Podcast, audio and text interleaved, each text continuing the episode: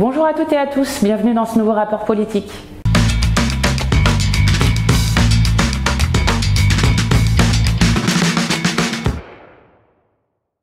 Alors, pour cette semaine, je voulais vous parler de trois choses. La première, c'est que cette semaine, j'ai été avec ma collègue Danielle Obono, qui est aussi députée, et Pascal Troadec, qui est maire adjoint de Grigny, j'ai été au Rojava. Le Rojava, c'est euh, le nord de la Syrie. Et euh, on a été au Rojava parce que, euh, vous le savez, les Kurdes là-bas et les populations en général du Rojava, les peuples du Rojava, ont été en première ligne pour lutter contre Daesh.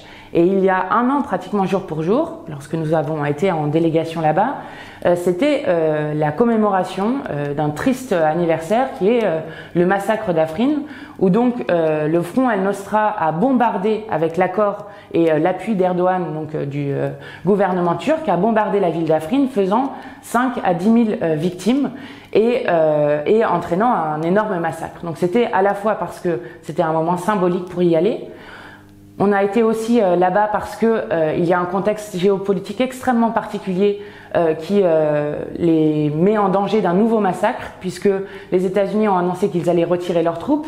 Or, Erdogan n'attend que cela que les États-Unis retirent leurs troupes pour de nouveau attaquer et agresser le Rojava. Et puis la troisième chose pour laquelle il était important pour nous d'aller au Rojava, c'était d'observer aussi l'expérimentation politique extrêmement intéressante qu'ils sont en train de mener euh, euh, dans, ce, dans ce territoire autonome, puisque euh, là-bas, ils mènent un projet féministe. Toutes les, postes à responsabilité sont dédoublés un homme, une femme. tout, dans toutes les assemblées, à tous les niveaux, il y a 50% de femmes.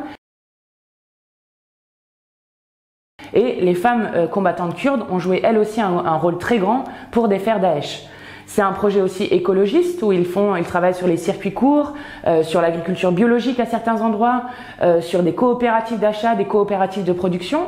Et puis c'est aussi euh, un projet démocratique où ils essayent, en partant de la base des communes, de créer un, projet qui remonte les besoins des habitants de la commune au district à la région en autogouvernance. Donc pour nous, c'était aussi un moyen d'apprendre quelque chose du modèle de société que construisent là-bas les Kurdes alors même qu'ils sont sur les bombes et euh, avec un, projet très inclusif qui inclut euh, toutes les minorités euh, religieuses, les minorités ethniques. Donc un, projet assez incroyable qui est fait pourtant dans un territoire extrêmement militarisé et avec une épée de Damoclès tous les jours sur la tête pour savoir s'ils vont subir de nouvelles agressions de la part de la Turquie. Donc ça, c'était la, première chose dont je voulais vous parler. Et puis, il y a une deuxième délégation France Insoumise qui est en ce moment même en Turquie pour soutenir Laila Guven. Alors Laila Guven, c'est une députée du HDP qui est emprisonnée depuis plus d'un an, et vous allez voir que c'est un lien avec ce que je vous racontais juste avant.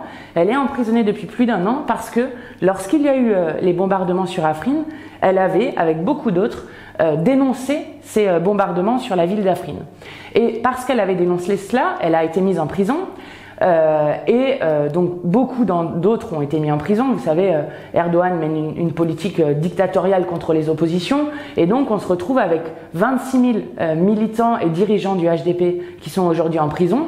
Et Laila Guven, pour protester contre l'emprisonnement de, de, tous ces militants et de tous ces dirigeants, avait commencé une grève de la faim le 7 novembre, donc depuis 79 jours.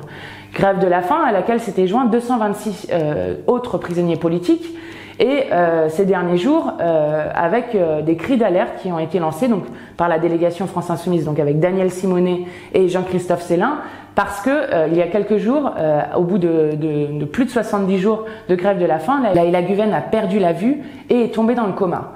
Et euh, donc c'était pour euh, la soutenir au moment où elle a un procès, la soutenir, assurer du soutien euh, aussi international, alerter l'opinion publique sur ce qui se passait. C'est pour ça que cette délégation est aujourd'hui en Turquie. Et la bonne nouvelle, même si les charges ne sont pas enlevées contre elle et qu'il y a encore une bataille très grande à faire pour, libérer tous les prisonniers, politiques. La bonne nouvelle, c'est qu'aujourd'hui, Laila Guven a été libérée de prison. Et euh, je pense que c'est beaucoup dû euh, au fait qu'il y a eu une pression internationale et donc que lorsqu'on se bat, euh, on arrive parfois à, faire changer les choses. Donc ces deux délégations France Insoumise qui ont, été à la fois en Syrie et en Turquie montre que nous ne pouvons pas abandonner les Kurdes. Les Kurdes ont été en première ligne contre l'islamisme politique. Lorsque vous allez dans les cimetières des, martyrs, donc de ceux qui sont tombés contre Daesh, vous voyez des jeunes hommes, des jeunes femmes de 18, 19, 20, 21 ans Nous n'avons pas le droit de les abandonner et nous devons continuer à nous battre avec eux. Et c'est ce que nous allons continuer à faire après euh, nos, deux, délégations. Donc ça, c'était le premier point dont je voulais vous parler. Le deuxième point, c'est euh, que le gouvernement a encore montré cette semaine à quel point c'était le gouvernement des riches et des lobbies. Et donc, on comprend bien pourquoi il a du mal à répondre aux revendications des Gilets jaunes. Alors, comment on le voit? D'abord, le glyphosate. Donc, vous savez, le glyphosate, ce poison qui est présent dans les urines d'absolument 100% des gens, et encore une émission la semaine dernière le démontrait, euh, donc qui empoisonne tous les Français, toutes les Françaises, d'ailleurs tous les peuples d'Europe. Et je vous avais dit la semaine dernière qu'il avait été réautorisé pour 5 ans sur la base d'un document qui était un copier-coller de l'argumentaire de Monsanto Bayer, donc qui euh, commercialise le produit. Donc concrètement, sur aucune base scientifique, on a réautorisé le glyphosate. Et euh, là, Emmanuel Macron, à l'époque, avait fait un tweet pour dire on interdirait le glyphosate dans trois ans maximum. En nous, on avait toujours dit qu'il mentait sur cette question. Pourquoi il mentait? On disait parce que rien n'était fait pour accompagner les agriculteurs pour sortir du glyphosate et euh, parce que euh, bon, les réponses étaient alambiquées à chaque fois sur à quelle date, comment, euh, quel est le plan de sortie, etc. Eh ben, nous avons appris dans un des dans un des débats qu'a fait Emmanuel Macron qu'effectivement il mentait, il l'a admis lui-même et il a dit effectivement nous ne sortirons pas du glyphosate dans les trois ans en rajoutant d'ailleurs par ailleurs que aucune étude n'avait montré que le glyphosate n'était mortel. Donc on est vraiment sur euh, voilà le gouvernement des lobbies qui laisse, euh, euh, qui parle d'une Europe qui protège mais laisse les lobbies empoisonner tous les peuples d'Europe euh, sans rien faire derrière. Donc ça c'est un scandale absolu et il va, il va falloir continuer à se mobiliser sur cette question puisque on l'a vu, euh, ils ne bougeront pas euh, pour l'instant. Et puis la deuxième chose qui montre le gouvernement des riches de Macron et des autres, c'est quand même que vous avez sûrement vu qu'il y a eu le forum économique à Davos.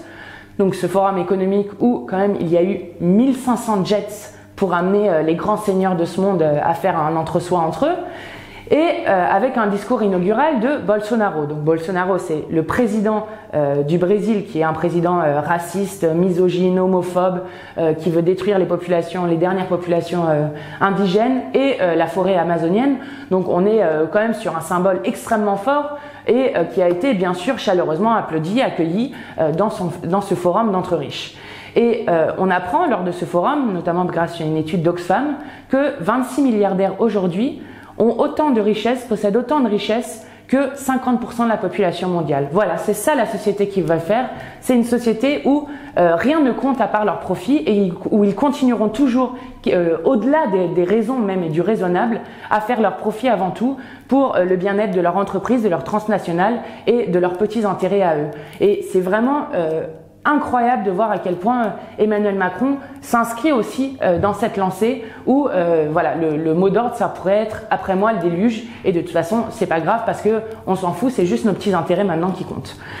Donc ça c'était le deuxième point dont je voulais vous parler parce qu'il me semblait très important. Et puis le troisième point qui est le point enthousiasmant c'est que les mobilisations continuent. Demain nous aurons l'acte 11 des Gilets jaunes donc on est quand même sur une mobilisation qui tient depuis plus de 11 semaines c'est assez extraordinaire.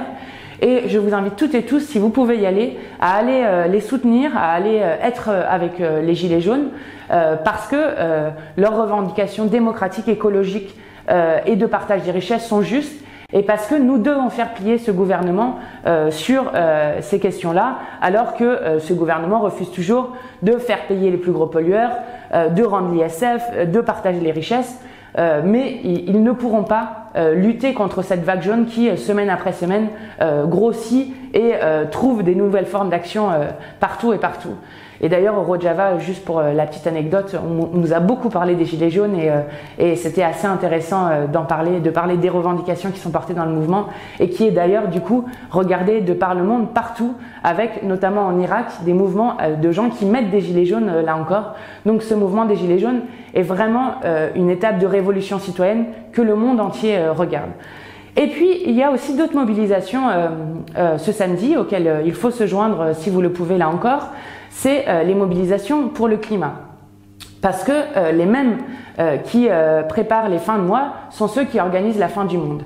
Et il y a une pétition qui s'appelle l'affaire du siècle, qui a déjà récolté 2 millions de signatures, et je vous invite à la signer si vous ne l'avez pas encore fait, qui assigne l'État en justice euh, pour inaction sur le changement climatique. C'est l'ensemble de la population qui va payer les conséquences de leur irresponsabilité.